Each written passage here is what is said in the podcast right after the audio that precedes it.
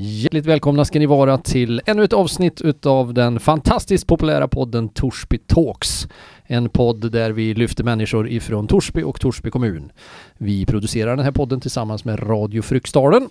Eh, tekniker för kvällen, det är Per Teppers bakom spakarna. Jag heter Christian Fryklund som ska hålla den här intervjun idag och våran gäst ikväll är en eh, kulturell person vill jag påstå och en välkänd profil inom eh, Torsby och jag säger hjärtligt välkommen hit till Håkan Larsson. Tack så mycket. Bror Håkan Larsson också om vi ska vara riktigt korrekt. Så står det i mitt pass. Ja, så står det i passet ja. Hur är läget Håkan? Jo tack, det är bra. Ja. Hur känns det, hur känns det att vara här? Har du varit i en podd förut? In, ingen podd, nej. Nej. Men jag har varit i Radio Fryksdalen, eh, samma, samma studio har Sa- jag, samma har jag varit i. Precis, vi är ju i Radio Fryksdalens studio i Stjärneskolans lokaler uppe i Torsby här. Ja, eh, vi tar hit dig idag för att du är en väldigt intressant person. Du är en väldigt kulturell person sa jag. Det ligger dig ganska varmt om hjärtat va? Jo, jag har jobbat med kulturella frågor i stor, större delen av mi- mitt arbetsliv. Ja. Mm.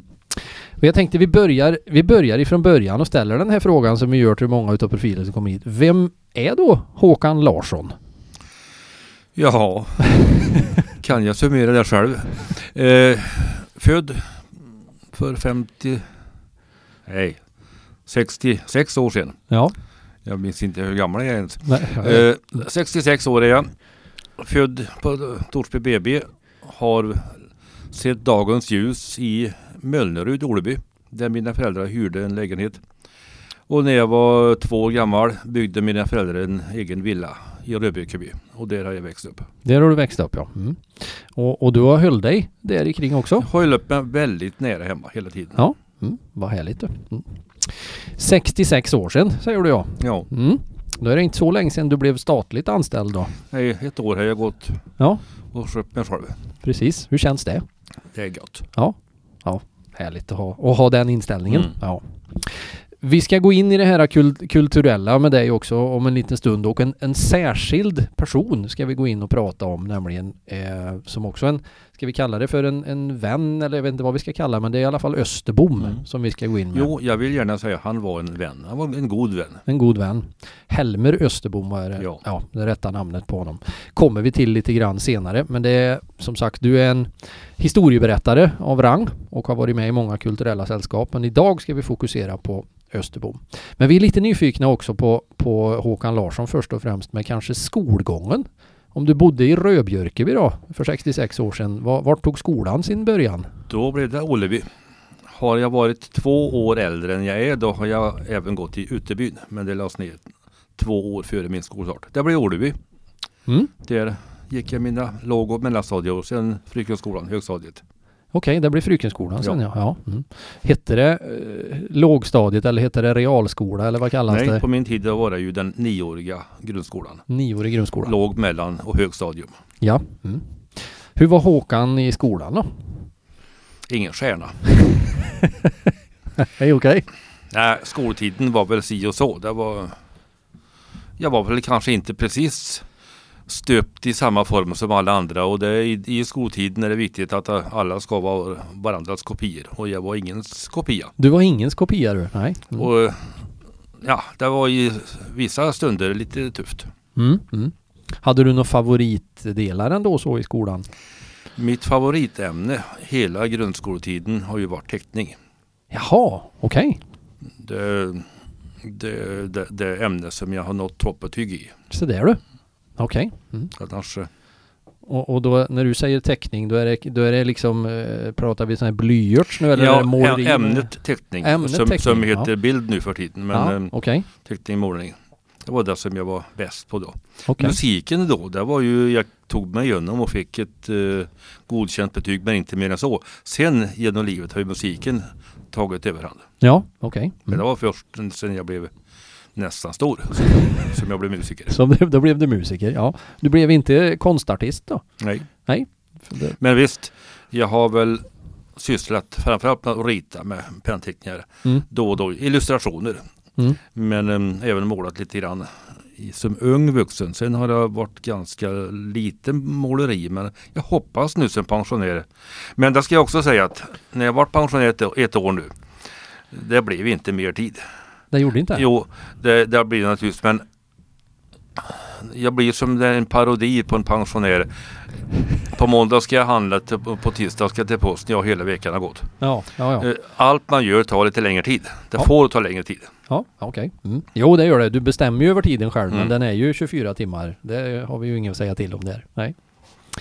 Jaha, så skolgång där och, och du säger du var ingen stjärna, men, men eh, det var bild eh, som, Mm. som var favoritdelen i det här då. Eh, Frykenskolan sen då, när du kommer efter nian sen Mm. då. Vände det lite då? För det gör det väl för många? Ja. Ja. Då sökte jag till gymnasieskolan Mm. och det var ju ett aktivt val. Alla gjorde inte det. Det var inte obligatoriskt utan det var ett, ett, eh, en önskan att komma dit och det gjorde jag. Okej. Kom in då på, på Skärningsskolan på den dåvarande tvååriga maskintekniska linjen. Okej. Det var en överlevnad överlevare från gamla skolformen, fackskolan. Jaha. Som då var en, fackskolan var ett mellanting mellan gymnasiet, fina, om man säger, fina gymnasiet, Mm. Mm. universitetsförberedande gymnasiet och yrkesskolan. Men fackskolan utbildade folk för arbetslivet. Mm. Mm. I den nya skolformen gymnasieskolan fanns den linjen kvar men vi, min årskurs var den sista. Sen försvann den linjen. Men det var en, en eh, kortform av den fyraåriga eh, tekniska linjen. Som man då kunde läsa ett år i Torsby eller möjligtvis två och sen fick man fortsätta i Karlstad. Men den tvååriga den var inriktad på arbetslivet. Jaha, okej. Och den, den gick jag. Den gick du ja. ja. Med, eh, alltså, vart- siktade du på då? Ja, jag hade inget direkt mål men det var min, mitt ämnesval, den maskinteknisk linje. Okej, ja. Mm. Och trivdes du som det? Ja, Alltså, det gjorde jag. Ja. Mm. Sen var det så med den utbildningen att eh, mellan årskurs 1 och 2 var det obligatoriskt med ett år och nio månaders verkstadspraktik eller branschpraktik. Ja, mm. Fanns det vuxenstuderande då kunde det gå direkt som hade praktiken. ja okej. Eh, En, en av kamraterna i årskurs 1 gick vidare på sättet då. Men för oss som var ynglingar fick vi gå ut i arbetslivet, jobba ett, ett läsår och tillbaka i tvåan. Och det vill jag säga det var väldigt bra. Eh, I årskurs 1 läste vi ämnet tillverkning, läste i tjocka böcker och förstod sådär. Mm. Och det var sådär allmänt småtråkigt. När jag kom tillbaka i tvåan öppnade mina böcker från ettan. Jag läste med helt andra ögon. Jag såg ju bilder för mina ögon. Jag visste precis. Jag hade själv kunnat skriva uppsats och skriva samma lärobok. För jag har jobbat, jag har handgripligen, jag, jag kunde detta. Ja, Jag kunde, kunde men jag hade en god inblick i arbetslivet. ja, naturligtvis. Ja. Den praktiska delen Mm. var helt plötsligt lite enklare att Ja. ja, förstå i, i teorin då. Mm. Ja. Så skolan tar du med galans då och och är på väg ut i det här jobbet och då blir man ju nyfiken. Vad var första jobbet? Första jobbet var på, det hette Fabe då, blev RS, sen skyddade verkstaden. Det var där jag var på min praktik. Ja, Sen fick jag komma tillbaka dit. Jag har med en, en, en ryggsäck som jag har i den nedre delen. En fot som inte är riktigt rätt levererad. Nej okej. Och Mm. det, den foten gör att jag klarar inte precis vad som helst. Det har varit ett, ja, ett funktionshinder hela livet. Mm. Mm. Och det gjorde att jag fick komma in på den skyddade verkstaden. Och, men jag fick lite specialuppdrag också. Mm. Jag var anställd som verkstadsarbetare men i och med att jag hade då en, en teknisk utbildning så fick jag lite grann mera utmanande arbetsuppgifter in, inom verksamheten. Ja, okej. Ja. Just det. Vart är vi i årtal nu någonstans? Då när du är får... vi i 70-talets slut. Jag gick ut eh, andra årskursen på, på Stjärnskolan och 74. Ja, okej. 75 var jag ute i arbetslivet på, på allvar. Ja, okej. Mm, just det. Mitten, mitten 70-talet. Mm. det glad, glada 70-talet, ja. Mm. Ehm, vi vet ju nu med facit i hand att Håkan är också då en, en eh, alltså kulturintresserad person som du sa inledningsvis när vi pratade om här också. När börjar det här intresset att ta liksom sin form eh, i, i, på sidan om då med ditt tecknande som du säger då och med industriutbildningarna? Eh, när tror du själv att det här börjar på väcka till liv? Det var nog väldigt tidigt egentligen. Jag var intresserad av att lyssna på äldre personer. Mm. I och med då att jag hade en fot som jag inte kunde, kunde göra vad som helst med så var det inte idrott som var mitt, Nej, mitt klart. intresse. Det, det var, jag var ju med på gymnastiken men, men det var, jag var aldrig bra. Och att uh, vara barn och vara i en stor lokal med många andra Mm. och vara den som alltid var sämst. Det var inte alldeles så kul. Nej. Men då sökte jag mig till äldre personer som hade tid för en vetgirig yngling och ställde frågor och fick veta väldigt mycket. ja. Det är grunden till det jag kan idag. ja, ja, okej. Ja. Va, vad var det för typ av personer som du sökte dig till då? Ja, det var gubbar om man säger. Så, sådana som var ungefär lika gamla som jag är nu. Ja, ja, okej. Men eh, personer som hade stor kunskap. Ja, okej. Och eh, om ti- tiden som har varit och jag var som sagt vetgirig och Mm. tog till mig. Mm, mm, jag förstår. Var det något särskilt liksom så här, eh, jag, jag tänker du var ju maskinintresserad som du säger. Mm. Var, var, det, var det den typen utav eh, personer som du var intresserad att prata med? Ett- Eller var det? Ett ämne som ju har följt mig sedan den tiden och framåt, det var flottningen. Ja, okej, Eh, just det.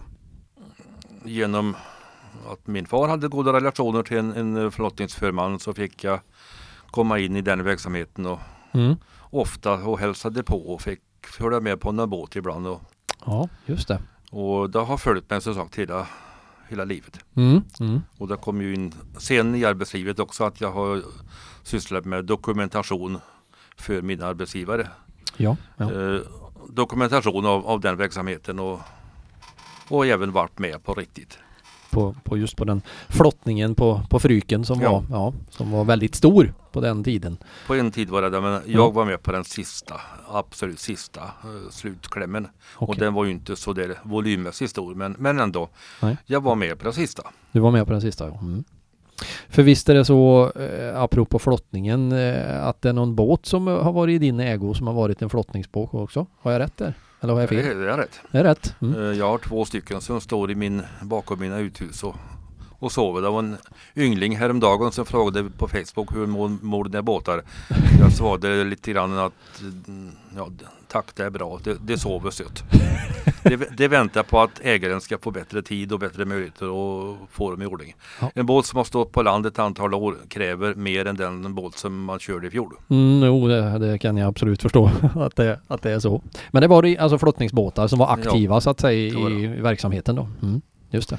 Och eh, det kan jag säga att den ena som jag, den första jag hade, den hyrde jag ut till flottningsföreningen som en gång har hävt båten som entreprenör och jobbade i verksamheten med. Jaha. Jag köpte båten som utrangerad arbetsbåt, gjorde om den till en välmålad liten fin eh, fritidsbåt. Men den blev arbetsbåt igen. Så det är du. Jaha. Mm. Ja, ja. Det går att göra den vägen Mm. också. Ja. Ehm, det här som sagt kulturella glider ju in eh, mer och mer och vi, vi vet ju att vi, vi kommer emot den här Österbom-historien som vi ska gå in och prata på. Men de här personerna, vad, vad betydde de för dig eh, som, som person då under den här tiden i, mm, både i, i skoltiden och, och efteråt? Vad, Jag tycker det var betydelsefullt, även om det då inte var Jag var som sagt inte som alla andra. Eh, men jag kan säga efteråt att dessa gubbar, farbröder, mm. som inte direkt målmedvetet undervisade mig, men det lärde mig saker som var väldigt nyttiga längre fram i livet, i Mm. arbetslivet. Mm. Eh, inte minst när jag jobbade i nästan 25 år på hembygdsgården Karlsberg. Mm. Mm. Det kom in en man en gång när jag höll på att mura det med lerbruk i en, en spis och, och det kom en antikvarie, utbildad antikvarie. Men hur kan det komma sig att du besitter den kunskapen? Sådant får vi lära oss på en, en skola i vår utbildning. Du ser ut att kunna det ändå du. Mm. Ja, jag sa det är min utbildning. Det var äldre farbröder som hade kunskapen i arv efter sina förfäder. Mm. Och det fick jag på autod- autodidakt som det heter. Just det. Ja. Sj- Självlärt. Självlärt ja, att det var Du var med och såg, såg och Ja. hörde ja, Mm. hur, hur det gick till. Ja. Jag tänker ändå som sagt, du, du säger du har jobbat i olika delar i det här. ehm, Den här verkstadsutbildningen hur, och, du var på, eh, på industrin. Mm. Hur länge var du i det innan du kände att det blev mer intressant att jobba inom kulturen då?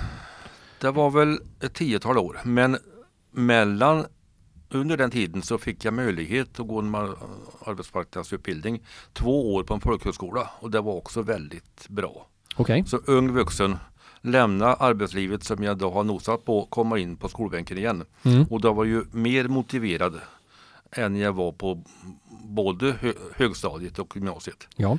det var ett eget val. Det var en liten, liten kamp för att komma in. Men jag kom dit och gjorde två år på Geijerskolan Okej. på en musiklinje. Mm. Och då hade jag kommit in i musikverksamheten och ville lära mig mer. Ja. Mm. Och um, jag kände ju där på den skolan att jag hade många, de flesta av mina kamrater, de läste där för att gå vidare på högskola och uh, bli riktiga musiker. Ja. Där kände jag, den nivån har jag inte, den nivån når jag inte. Men jag blev en mycket mer allsidig amatör. Mm. Ett delämne var till exempel kördirigering. Jag tänkte då, men varför, varför är det obligatoriskt ämne? Det har jag ju ingen nytta av. Jo, jag har fått väldigt god nytta av det. Nu som pensionär har jag startat en egen kör och, och nyttjar mina kunskaper som ligger då 40 år tillbaka i tiden som jag Mm. fick grunderna. Mm. För du har varit delaktig även i ja, kyrkokören kanske många känner igen dig för Ja. också eh, i Fryksände kyrka. Mm. Det var ju faktiskt med innan jag kom på Jägarskolan. Sen fick jag då en, en mycket god eh, förbättring av min kunskap där. Mm. Mm. Men ifrån 84 då har jag, tog jag steget över och fick möjligheten att komma till Hembygdsgården Karlsberg som vaktmästare. Mm. Blev även kallad intendent, föreståndare. Just precis. Ja, 84 ja. Mm. Mm. Det är ett par år sedan. Det då. Mm. Runnit mycket vatten sedan dess som Ja. de säger kulturellt sett ja. Mm. Vad, vad liksom eh, vad är det som brinner den här lågan man pratar om då när, när de gör de här olika projekten eller olika kulturella? Vad, vad är det som är viktigt för Håkan just i det här med för, för att jobba som pensionär, nu du vaktmästare Mm. på en hembygdsgård. Det kräver ju ett väldigt intresse. Ja. Ja. men det var det som jag sa, de här äldre gubbarna. Den grund som jag fick där Mm. som inte var mm, på den tiden alls målinriktad yrkesutbildning var bara att jag hängde med. Mm. Men då hade jag en grundkunskap som var väldigt nyttig. Sen jobbet som vaktmästare, det är ju som ett, vilket vaktmästarjobb som helst. Mm. Vissa saker som måste utföras. Men just kunskapen och kunna gå in som guide också och berätta om olika föremål och veta vad det användes till och hur. Mm. Mm. Det var en fördjupad kunskap som var väldigt bra att kunna föra vidare. Fast det är lite skillnad vill jag nog påstå att vara vaktmästare på ett stenhus som är byggt på slutet 70-talet än ett timrat hus som är Mm. byggt på 1800-talet Det är någonstans. sk- skillnad för oss. Ja, allt ifrån vad det nu innebär med, Mm. med de här bitarna. Ja. Ehm, Kolsberg då, om, om vi pratar lite Mm. kort om det. Vad, vad, hur är känslan om Kolsberg så här idag? Vad, vad tycker du om hembygdsgården? Den tycker jag är väldigt bra. Nu är jag ju fortfarande medlem men eh, inte särdeles aktiv. Mm. Det är annat som har blivit viktigare för mig. Men eh, Mm. jag är glad när jag kommer dit, känner igen mig och ja, det är en, en plats som jag gärna återvänder till. Mm, mm. Ja det förstår jag. Det är fint. Det Mm. ligger väldigt fint mm, där uppe. Men du har också varit några år på en annan kulturell eh, gård. Eh, lite närmare hem tänker jag också då, Salströmsgården. Mm. Eh, Men jag vill gärna skjuta in att däremellan Ja, och just den dag som vi har när vi pratar här är en jubileumsdag i det tysta. nämen, jaha, se där. Den här dagen när vi pratar här eh, då vad är det, 25 år sedan det bildades en ny förening, Ångerike Fryksdalen. Just precis, jaha. Är det 25 år Det sedan idag? 25 år idag. Se där, Men se det där. skedde på Karlsberg för att eh, i och med att jag var där så blev det det vi var. Med ett gäng som var en, först en interimstyrelse men då bildades föreningen. Se där. Och sen blev det så att jag fick uppdrag inom Ångerike som jag inte direkt i alla stycken kunde kombinera med det jobb jag hade. Utan då blev det så att jag fick söka och få tjänstledigt på 50% från hembygdsföreningen. Ja, Och gå in som biträdande projektledare i den nya föreningen Ångerike. just ja, just ja. Med min chef Allan Törnevik. Född i Vitsan men sen då i hela stor del av livet jobbat i Karlstad. Mm. Och som Karlstadbo och driftsledare så behövde jag en assistent som fanns på orten. Just det. Där har du ju naturligtvis det, också det var jag lagt med. ner Det var ju tid. en riktig utmaning att bygga den anläggningen. Mm. Mm. Sen var jag med ett antal år där som på 50 procent. Sen skedde det så att um, Ångerike inte kunde ha mig kvar e- ekonomiskt sett utan fick, fick då dra ner på eh, tillväxttakten. Mm. Då fick jag gå tillbaka till hembygdsgården på heltid. Ja. Mm. Ytterligare en tid. Tills dess Ångerike fick nya möjligheter och jag kände då att eh, det var dit jag ville. Fortsatte på Ångerike på 100 procent. fram till s- nitt- 2010. Mm. Då blev det ett nytt skifte. Då fick jag lägga om en växel som jag sa gjorde symboliskt. För det en liten järnväg där så att vi tog en bild när jag vände om växeln där. Och, Just det. och växlade in på ny inriktning. Då blev jag Salsjöhögskolan. Då blev det nä- Salsjöhögskolan. nära min bostad. Ja, ja, absolut. Ja, den är inte alls långt ifrån. Du ser väl nästan från köksfönstret va? Nästan. Ja. Mm.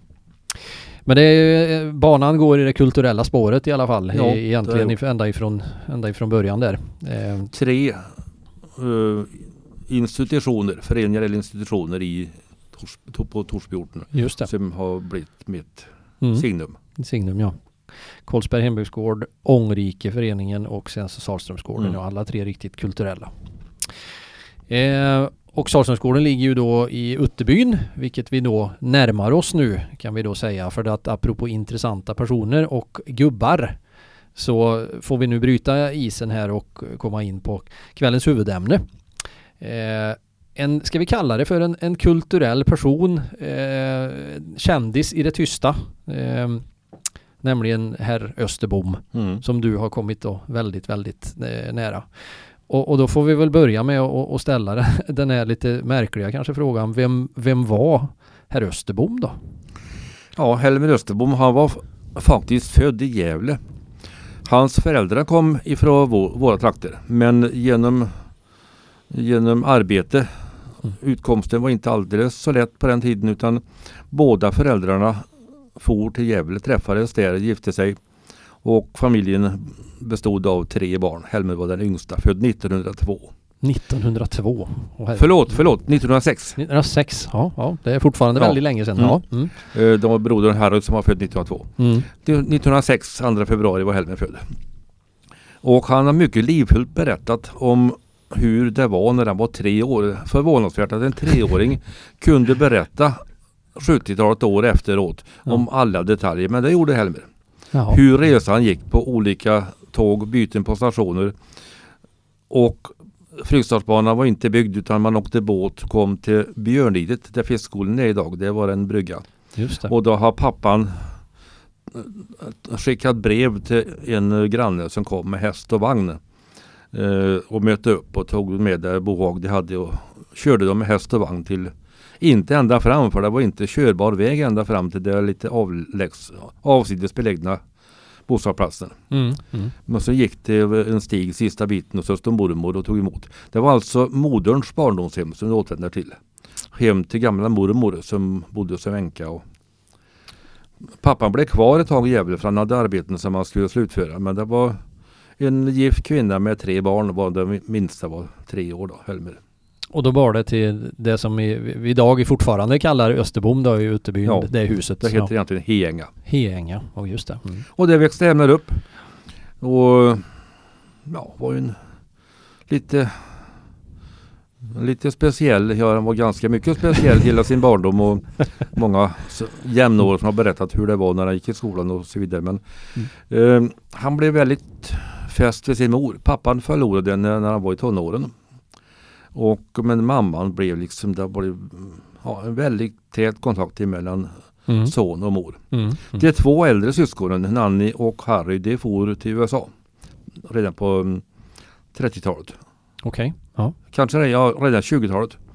Eh, när depressionen kom var det där. Och Harry då har berättat för min mamma hur det var när hans USA-tid. Mm. Också, också en berättelse.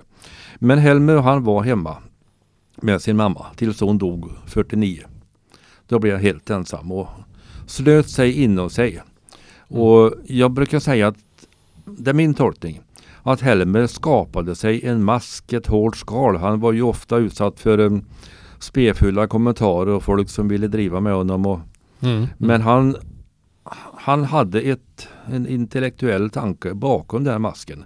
Men masken, han tog sig en clownmask och mm, man, man kunde kasta glåpord på, på den där originella gubben men det liksom Mm. studsade på ytan inom sig hade han sina tankar i fred. Mm. Ja, det, som du säger, eh, originell på alla sätt och vis. Det finns ju väldigt mycket historier och väldigt mycket sådana här skrönor om, om mm. eh, Österbom. Men, men väldigt många är ju säkert sanna och också utifrån det här att han var en väldigt, en väldigt speciell person. En samlare skulle man väl kunna mycket säga också. Samlare, ja. ja. Eh, att han var och eh, han levde kanske lite före sin tid också om man, om man nu tänker ja, det. Ja, man säger det, återbruk. Återbruk mm. ja, eller återvinning då ja. som, som man säger idag att man skulle vara sparsam och man skulle eh, ja man säger du skulle vara självförsörjande på många olika, mm. olika saker och ting. Eh, lite så här i inledningen också, hur kom du i kontakt med, med Österbom? För det, det var ju en väldigt insluten person som ja, du säger. Ja, men jag fick en god kontakt med honom med modersmjölken. Eh, mina morföräldrar bodde nära granne mm. och eh, de hade ett gott samröre med Helmer Österbom. Även med, med hans mamma. Eh, morfar och Helmer Österbom gjorde arbetsbyte då och då. Helmer hade aldrig någon häst men eh, det hade morfar och då gjorde Helmer dagsverken och bytte, bytte tid mot tid. Ja, okay. ja. Och på det sättet så blev jag uppväxt med Helmer. Jag vet ju det var andra jämnåriga och som tillhörde den, den grupp som sprang efter hans cykel och, och ropade saker. Mm. Jag gjorde aldrig det för att jag var fostrad att Helmer är en snäll person. Mm. Och Helmer skulle vara rädd om. Och det var jag. Och tog honom för, för vad det var och liksom växte in så att jag kan inte säga att eh, jag upptäckte honom. Han bara fanns. Han har funnits i hela min barndom. Ja, ja. Mm. Och sen när jag växte till och blev mer vuxen så började jag föra samtal med henne. Mm. Och eh, kom in på de riktigt djupa samtalen. Intressanta samtal. Ibland kunde ju gå lite överstyr för att ibland var han på ett sånt humör så att han bara ville diskutera för diskussionens skull. Då kunde han nästan byta ståndpunkt bara för att, för att få, få, driva diskussionen vidare. Ja. Men eh, han var ju väldigt intresserad av vissa ämnen. Andra struntade han helt i men mm. geografi till exempel, historia delvis. Mm. Mm. Men um, och om man säger teologi, världsalltet, gudomligheten. Mm. Han var troende men um, det tog sig lite speciella uttryck. Ja, det finns ju några eh, intervjuer både i, i text och eh, sen Sveriges Radio sen 1982 tror jag man mm. gjorde en liten minidokumentär mm. om, där han också berättar om sitt, eh, ska vi säga, sitt troende då, eller mm. sin kristna tro och, och, så här. Men, men som du säger, lite speciellt då. Och som du säger, en, en liten intervju, ja. ja. det som finns på Radio Värmlands hemsida idag är en kortform av ett eh, 45 minuters program. Okay, Sen ja. var det också så att hela intervjun var på fyra och en halv timmar. Åh oh, herregud. Det, det, var speciellt. Jag var ja. högst delaktig. Ja. Mm. Eh, radiomannen Jürgen Wingren ställde frågan till mig. Jag har en önskan. Han, för han gjorde då ett antal, precis mm. som du gör med mig nu, mm. Mm. Eh, personporträtt av Torsbybor. Och han sa tänk om jag kunde få intervjua just så men mm. skulle du kunna initiera en kontakt? Och det blev så. Eh, kontakten blev tagen och eh, ja, vi hade ett antal möten så att det var lång tid han blev förberedd och sen sa han till mig, han och Helmer pratade med väldigt god rikssvenska.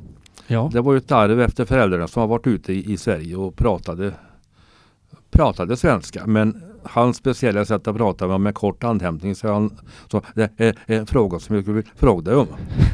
Ja, så jag, jag kan ju inte säga ja förrän du har ställt frågan.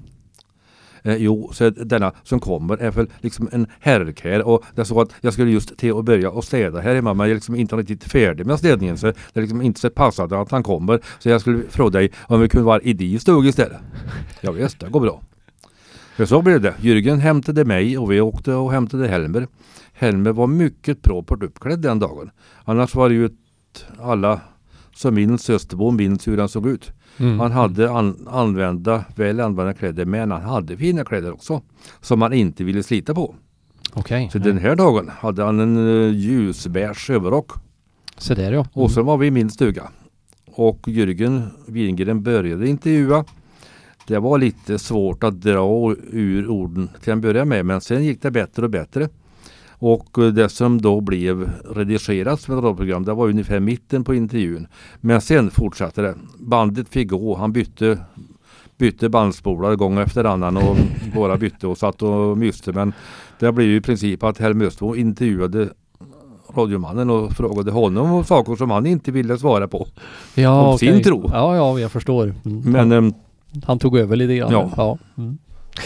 Men, men då den här Helmer Österbom som det finns så mycket skrönor om och han, han är ju också Han har ju en, en container uppkallad efter sig i, i Torsby som han döpte till Österbom-containern. Mm. Det som föregångaren till återvinningscentralen kan, man Mm. väl, kan man väl säga så.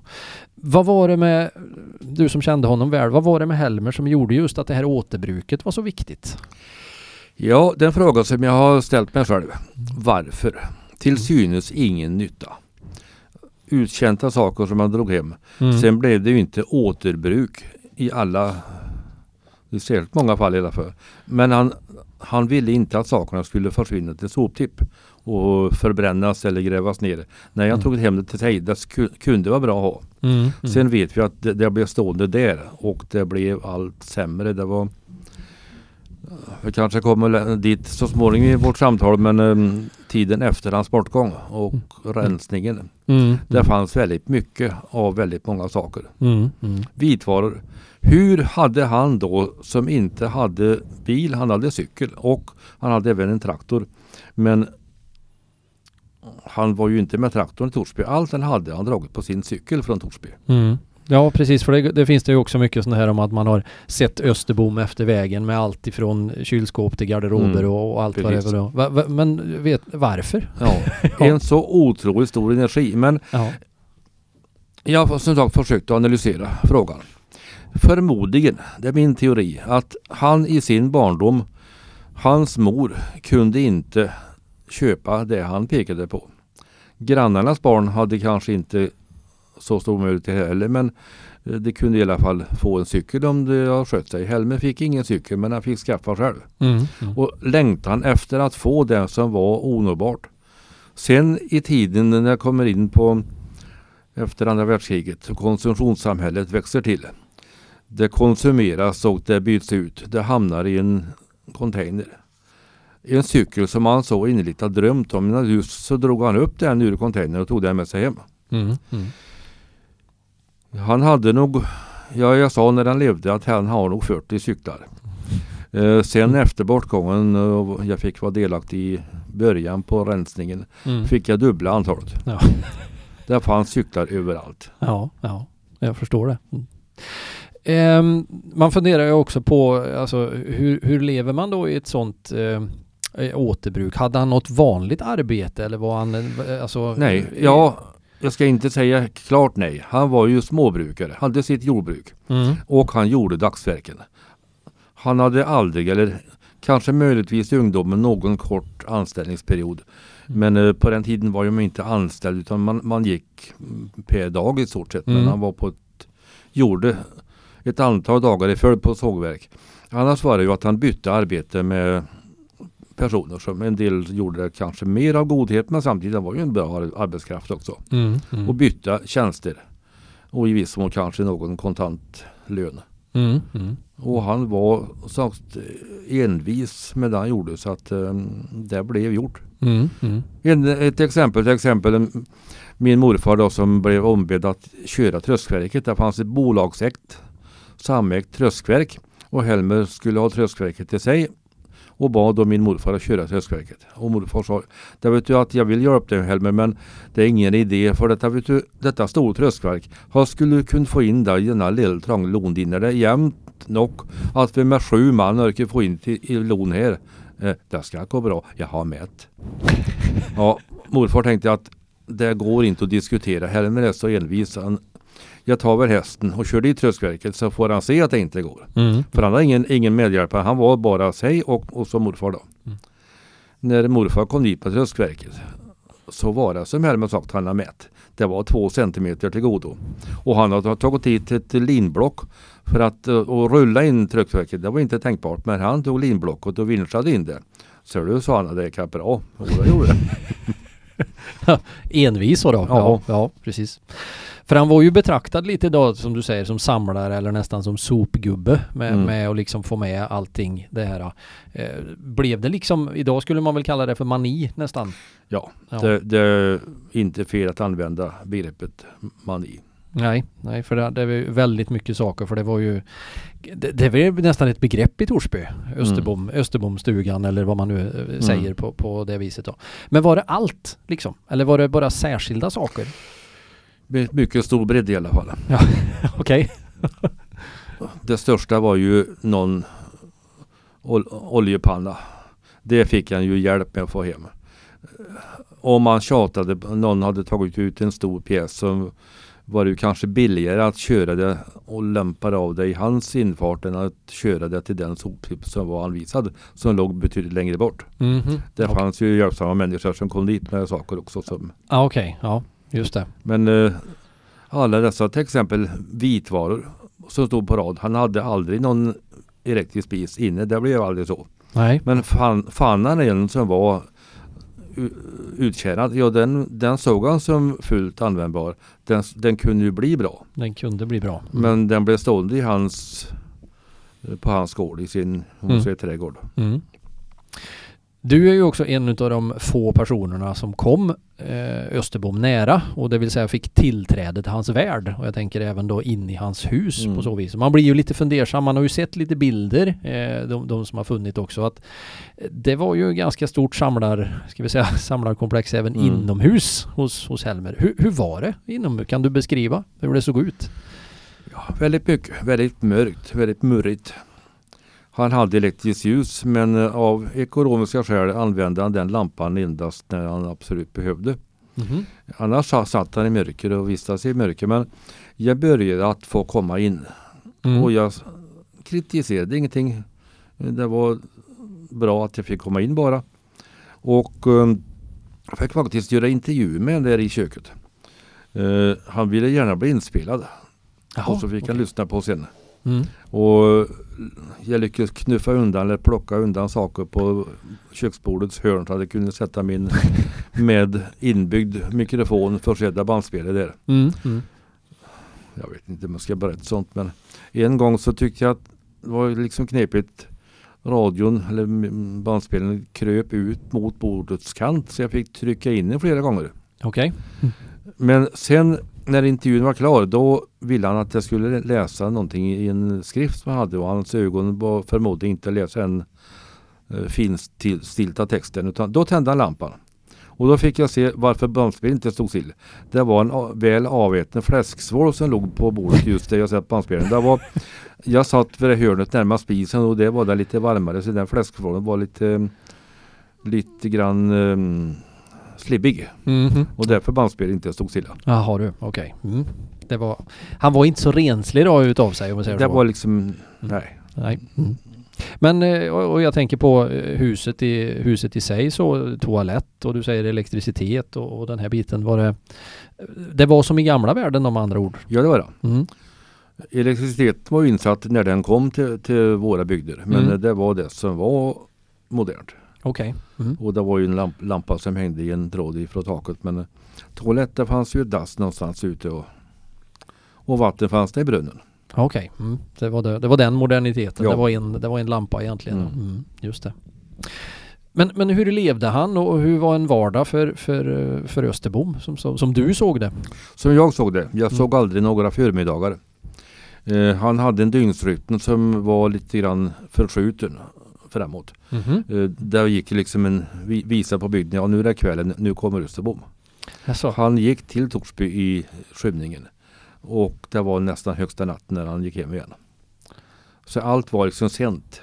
Okej. Även, även årstiden var sen. Han var ju som sagt småbrukare hade potatis. Men det hände ju att han gick sen första nattfrosten vart och lite mer än så knackade i den frusna jorden för att få bort en centimeter tjäle för att komma ner till sina potatisar fram i oktober. Okej. Jaha. Det blev liksom inte riktigt färdigt. Nej, okej. Mm. Det var liksom hans på något vis levnadssätt Mm. att det var påbörjat men inte riktigt, Ja. riktigt klart så. Mm. Det är ju ändå fantastiskt tänker man då med hur eh, små medel då, som man ändå kan leva i, i hans eh, ögon ett, Mm. ett väldigt gott liv. För som du sa eh, tidigare här också att livet det var liksom den största gåvan Ja. I, i hans värld och utifrån det här troendet som han Mm. var. Och vad jag förstod så det här kyrkan det var också någonting som han var väldigt noga med Mm, men ja. kanske inte så ofta. Han eh, hade ju med från skoltiden. Kanske ma- mamman delvis men, men skolfröken. Och vad fick lära sig där. Så det var han väldigt noggrann med. Och julottan var framförallt det bästa. Han var inte i kyrkan varje söndag men sen hade han ju om man säger låga spärrar. Eh, när han kom in i kyrkan gick han mittgången fram, läng, allra längst fram och liksom såg sig om. Sen kunde han gå bakåt till kyrkan och hitta sig en plats. Men det var han, han var, i- liksom, hade ingen känsla för att alla såg honom, alla, alla hade åsikter om honom. Det gick inte in eller det brydde han sig inte om utan han liksom kollade över allting. Okej. Han Mm. blev ju längst fram. Han var nästan han, han kunde gått fram till prästen om så varit. Ja. Även om han hade respekt så Mm. ja, det var hans en del i hans handikapp. Det var del i hans, okej, just det. Mm. Jag tänker på umgänge då, både, både bekanta eller familj eller eh, kanske eh, eh, kvinnfolk då, eller fruntimmer som man sa Mm. på den tiden. Fanns det någonting sånt i Österboms liv? Eller? I drömvärlden, ja. I drömvärlden fanns det eh, storvuxna fruntimmer. Det var hans passion. Men i och med att han hade det sociala funktionshinder han hade så kom ingen kvinna närmare än 4-5 meter. Nej, okej, så. Han hade inget förhållande någon nej, gång. Nej. Mm.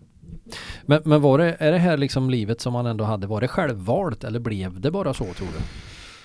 Det blev nog så. I och med att han så gärna hade velat ha familj Mm. som han själv uttryckte sig. Men det, var, det blev inte så. Nej, okej. Mm. Eh, utifrån ditt perspektiv då, hade han mer egenskaper som egentligen då kanske är lite skymundan som inte kommer fram i, när vi pratar om Österbo? Musikalisk vet vi ju Mm. att han var utifrån de här intervjuerna, men hade han andra sidor då som inte blev offentliga? Som, som du såg? Ja, det som jag såg det var ju hans djupsinnighet. Som jag sa tidigare här att han skapade sig en mask av som en clown. Han, Mm. han, han var en annan inom sig. Mm. Mm. Och den, den delen av Helmersson tror jag att jag fick en ganska god uppfattning om. Okej. Mm. Dessa lågmälda samtal, långa samtal. Mm. När vi kom in och jag gjorde, gjorde klart för honom att jag accepterade hans åsikter och, och gärna diskuterade med honom. Mm. Mm. Och då blev han successivt mer öppen. Mm. Okej. Eh, och vi kunde ju prata om sånt som att han, han visste att jag visste mer och, och han till exempel hans ålder. Mm. Han var som många damer både tidigare och även senare att en, en fin kvinna blir ju aldrig gammal. Just det. Helmer var så också. När han fyllde 50 år stod det i tidningen, sånt skrevs på den tiden. Och min morfar sa där att välja var så gammal, du var 50 år. Alltså det var fel i tidningen, det var 40 det skulle vara. Sen gick detta framåt i tiden så blev han yngre och yngre. En gång sa jag till Helmer, du Helmer, du vet ju att jag vet vilket år du är född och jag vet hur gammal du är nu. Varför säger du så att du Mm. är så och så? Eh, Det är roligare att leva. Han var rädd för döden. Han var rädd för ålderdomen. Han ville lo- låtsas sig tro att han inte var så gammal. Det är roligare när man har mer kvar på andra sidan. Jaha. Men jag sa, men nu har du ju hållit på nu i ett 50-tal år och Mm. dragit ifrån. Det är inte mycket kvar, du är snart ett barn igen. Hur går det då om du, om du går ner till nollpunkten? Eh, det är inget fel, sa han. Och då fick han ett väldigt pilimas leende för då visste han ju att jag vet mer och han vet ju och han, han visste att jag visste att han kunde räkna. Mm. Men det här leendet, och sa det är det bästa som kan hända om jag blir jag pratar med en väckelse, väckelsepredikant och då får man födas på nytt. Om man, om man går ner till noll och får födas igen, det är det bästa som kan hända på nyttfödelsen i det andliga livet. Det är det bästa som kan ske. Och så var han väldigt lycklig och, och få, han drev med mig då men Mm. Mm. var, så ville han tro. Ja, det fanns ändå någonstans det där liksom att Mm. livet, livet var ändå det bästa som fanns och, och Ja. leva vidare. Och, och ja, döden eh, var han naturligtvis rädd för. Men han kunde ju inte vara, han kunde ju inte vara obekväm med ensamheten då med, med tanke på sitt livsval. Nej, det, Mm.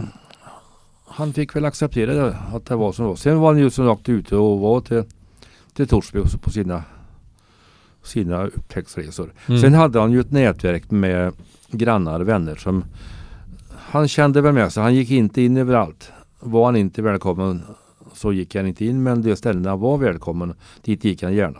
Mm. Och ville gärna bli bjuden på kaffe och kunde han bli bjuden på mat. Det var i samband med arbetsbyte, då var det ju, ingick det mat. Och det var ju, då åt han ju ordentliga portioner. Okej. Mm. Så det, han stod sig för en dag Mm. eller två kanske Mm. till och med. Ja. Hade eh, Helmer Österbom några eh, så kallade som vi säger idag, några laster som du vet man säger då? Eh, Nej, han var en redlevnadsmänniska. Okej. Mm. Absolutist av högsta rang. Okej. Och rökning likaså snus. Nej, inga laster sånt. Inga laster Nej. överhuvudtaget på det sättet. Nej. Hur länge levde han eh, i, i Utterbyn i, i det eh, som säger den, den eh, boxen som vi pratar om här nu då ifrån du sa att hans, hans mamma gick bort och han blev själv då, då Mm. i, i Utte, Utterbyhuset där. Han levde kvar där nästan hela sitt återstående liv. Eh, förutom att han i något år var um, boende på Löwenstrand, och äldreboendet. Okej. Mm. Han blev på 80-talet, början på 80-talet, fick han lite hälsoproblem. Och um, ja, jag var med även på den resan. Han, han blev hämtad till sjukhuset när han inte förmådde att vårdas i hemmet. Han hade då hemtjänst en halvtimme om dagen och fick en portion mat och det blev det, ja, det tillstöt problem. Han kom till sjukhuset Mm. Mm. och eh, den influensabakterie som har drabbat honom har även jag fått del av så att jag var inte möjlig att gå till sjukhuset förrän jag var feberfri. Men då hade man upptäckt att han hade en um, cirkulationsrubbning, en blodstockning i ena fot. Och det ledde till att han blev benamputerad. Okej. Och, men han, ja, det är även den historien, när han i förstone blev chockad när han hörde ordet amputation. Det var tydligt att det gick in direkt vad det gällde, Mm. vad det innebar. Sen tog han den här masken som jag pratade om. Han låtsades att inte förstå begreppet amputation. Mhm. Och, och läkare och sköterskor förklarade om och om och om igen. Och han kunde inte förstå. Det gick inte på något sätt. Då blir jag inringd av en kurator med frågan kan du hjälpa oss och övertyga honom? Mm. Eh, för att gör vi ingenting så kommer han att gå bort ganska snart. Okej. Mm. Han kan inte gå med, med foten så. Så att jag fick i uppgift att mm, på mitt sätt berätta detta. Och det kanske inte i radio ska återge för hur mina ord föll men eh, det blev en mer eller mindre domedagspredikan. Mm. Och jag använde det begrepp som han själv hade som ideal. Att leva jämt, leva hur länge som helst i utebyn. Mm. Och jag sa att nu är din fot död. Och döden kryper sakta uppåt i benen. Till slut så sa han då att ja, livet är den högsta gåva en människa kan få. En eller annan fot kanske man kan undvara bara man får hålla, behålla livet. Och vältalig då? Ja, ändå. det var han. Ja. Men det var, det var det i sammanhanget ett, en förutsättning att han skulle få behålla den gamla foten som minne. Ja, Och eh, det kom in en vitklädd kvinna i vå- vårdgivande yrkesroll och hörde detta och hon var som jag säger Ja. jag, jag beskrev hur den foten skulle se ut om en månad när, det, när det, komponenterna faller isär. Mm. Mm. Och sen hade han också bekymmer för hur han skulle klara livet utan foten. Så att det finns speciella tekniker, ortopeder, som gör kopior. Ja, men hur kan det bli? Sa att om du Helmer har en köksstol som blir stående ute på backen, för där fanns ju även det. Ja. Och om en trämöbel som är gjord för inomhusbruk som står ute i ett antal år, den går fukten upp i benen på så blir det röta. Och så tar du den stolen och ska använda den. Då ser du att det här benet, det bär inte för det, det är ruttet. Då gör du, för jag vet att du är en duktig snickare, då tar du den till en snickarbod. Och så ritar du av det rötskadade benet och gör en kopia. Och så gör du en laskskarv, en lång, långskarv som du limmar väl. Och så putsar du till. Och så får du en stol som är väldigt bra, fungerar väldigt bra. Men det är ett, ett av benen har en lite annorlunda färg men det är fortfarande samma stol. Mm. Mm. Eh, Ja, så ska man göra. Så tänker läkarna göra med dig. Du kommer få en, en fot som är en kopia. Han ser inte ut som, som den gamla men han kommer att fungera mycket bättre. Och så blev det. Helmer Österbom var då i 80-årsåldern. Mm. Han genomgick operationen. Han eh, fick då en väntetid till att vara helt läkt men fick en protes. Och med denna protes så blev han en mycket aktiv åldring. Han hade fått möjlighet via kommunen med en handikappanpassad lägenhet. Mm. Han var där en tid, sen rymde han hem. Och ehm, man sa att vi har ingen rätt att tvinga honom till ett eh, kommunalt boende. Nej. Nej. Men vi måste se till att han klarar sig hemma. Så det kom en patrull från socialen som skulle undersöka att det var möjligt. Han visade hur han gjorde när han hämtade vatten i sin brunn. Gick ner på knä, hinkade upp vatten och bar in i sitt kök. Ja, han fixar detta. Jaha. Så Sen hörde jag på någon, det var inte jag själv, men någon som skulle besöka honom. Han fanns inte hemma. Man befarade att någonting illa hade hänt. Mm. Mm. Men så hördes det ett lite skrapande ljud uppifrån. Då satt Helmer Österbo på taket. Han har varit i Karlstad på gråstarroperation.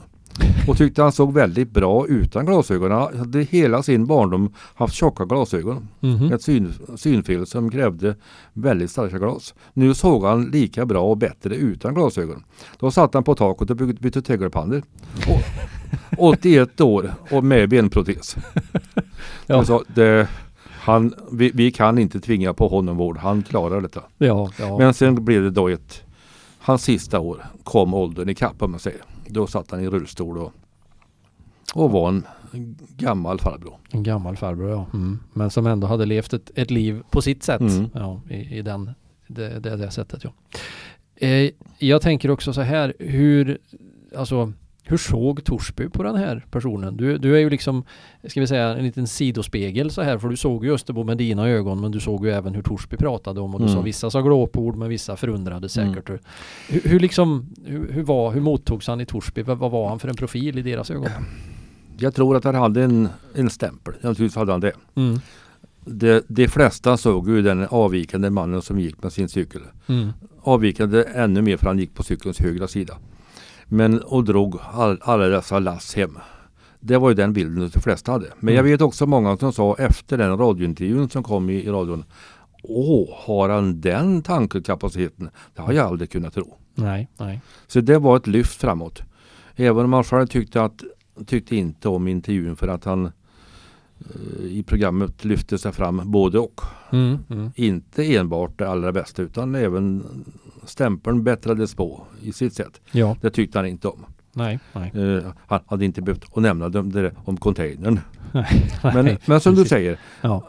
de allra flesta förknippade Helmer med den blå containern. Mm. Mm. Den som- var då avsedd för grovsopor. Mm. Just det. Men, ehm, men som sagt att eh, det kom fram att den hade en annan sida också. Mm. Och det är som sagt i början, början på 80-talet där någonstans det. när man gjorde den här, den här biten. Ehm, han var född alltså 1906. Ja. Var han född. När, eh, när gick han vidare? 88, 1988. Mm. då, då var han på Löwenstrand. Eh, jag kan väl nämna också, även om det nästan bär mig emot, men en del av hans ålderdomsförändring var att han blev misstänksam. Okej. Mm. Vi hade varit allra bästa vänner. Men så var det. Eh, Jag fick ett samtal från socialmyndigheterna. Man ville att jag skulle gå in som god man. Mm. Mm. Och så det kan jag inte för jag har inte den kunskapen om hur man, hur man arbetar som god man. Mm. Jag var fortfarande en, en ung man på den tiden. Jo men vi hjälper dig. Bara att du är den som är mellanlänk. Vi vet att det finns tillgångar men han, han släpper inte till någonting. Och vi, han måste ju få mat. Mm. Mm.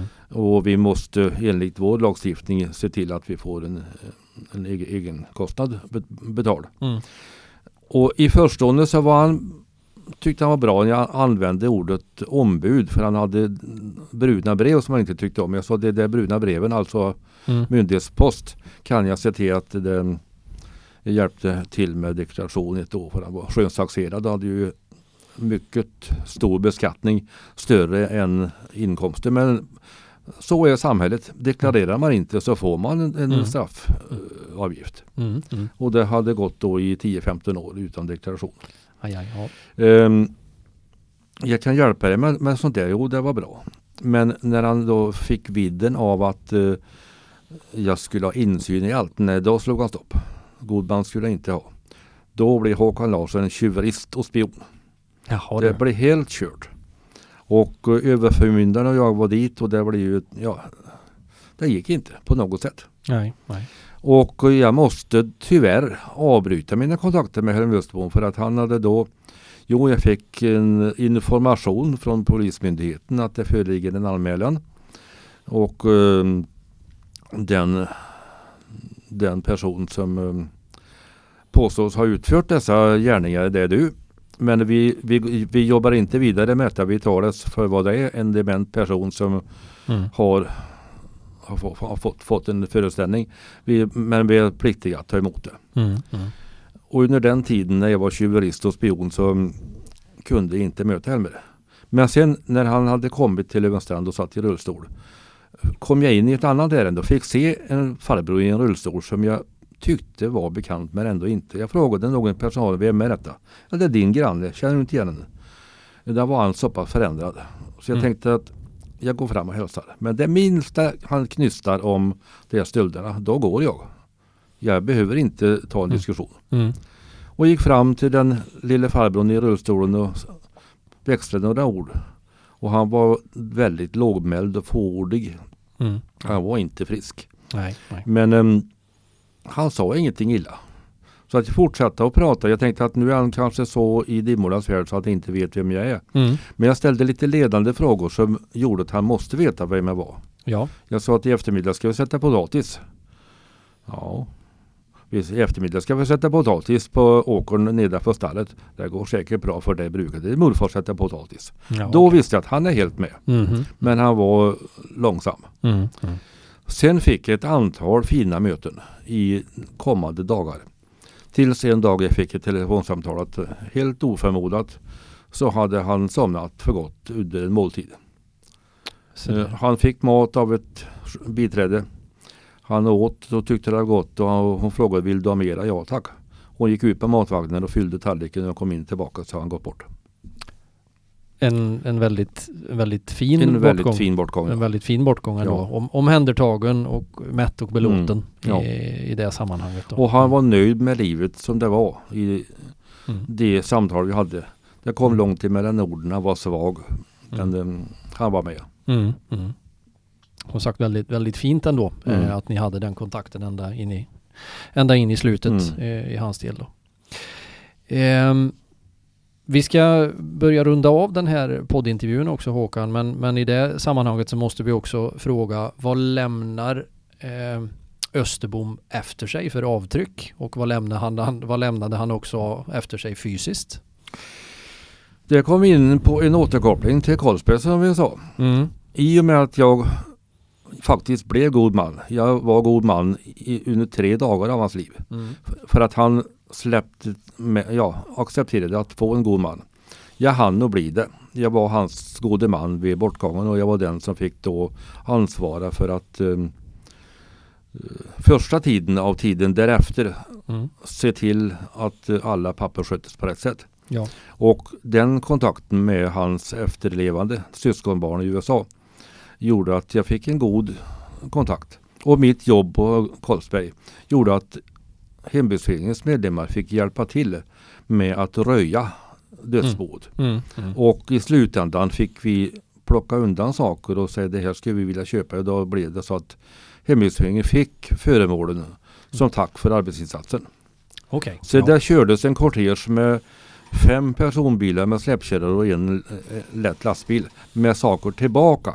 Efter 40-50 års slit och släpp på en cykel kördes då tillbaka till civilisationen. Och eh, det byggdes det upp, ja det, en del var direkt användbart efter diskning och fint porslin till exempel Mm. på hedersplats. Och sen eh, gjorde jag i ordning för min del ett um, personalrum som fick namnet Drängkammaren. Och inredet där var i stora delar ifrån Österbo. Tidningar som fanns i stor mängd.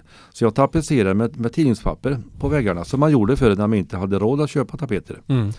Men jag hade så pass gott om mycket unika tidningar så att hela inredningen är täckt med tidningar från 1940. När andra världskriget bröt ut. Krigsrubriker. Så det är ju en del av det som är. Lampan i taket till exempel var en vacker skomakarlampa var lite finare stuk. Mm. Som man hade i sin kammare. Den hänger på den kammaren. Så där du. Ja. Mm. En um, bädd, bäddbar soffa med ha- halmmadrass i. Halmen från, från en annan källa men Mm. soffan från Österbo. Ja. Så det är föremål som har fått komma tillbaka. Som har kommit tillbaka, ja. Som i, i återbruk i, Mm. i sin rätta Ja. mening på, på så vis då. Mm. Håkan Larsson, eh, stort, stort tack för att du har kommit hit och att vi får ta del av alla de här minnena och det finns ju gigantiskt många. Vi skulle kunna prata många timmar om den här personen Mm. Österbom. Men vi kan ju också rekommendera då att det finns ju faktiskt att leta upp på Sveriges Radio för att lyssna på den här intervjun också. Och det finns också i skrift. Mm. Vi kommer också på våra sociala medier att lägga ut eh, bilder som du har delgivit också Mm. som är på den här personen Österbom i våran podd här i, i Torsby Talks. Men som sagt Håkan Larsson, stort stort tack för att du har delat med Mm. dig av dina kunskaper, av det du har gått igenom och dina kunskaper om Helmer Österbom. Stort tack, för att du har Tack, varit här. för, tack för att du fick komma med. Tack.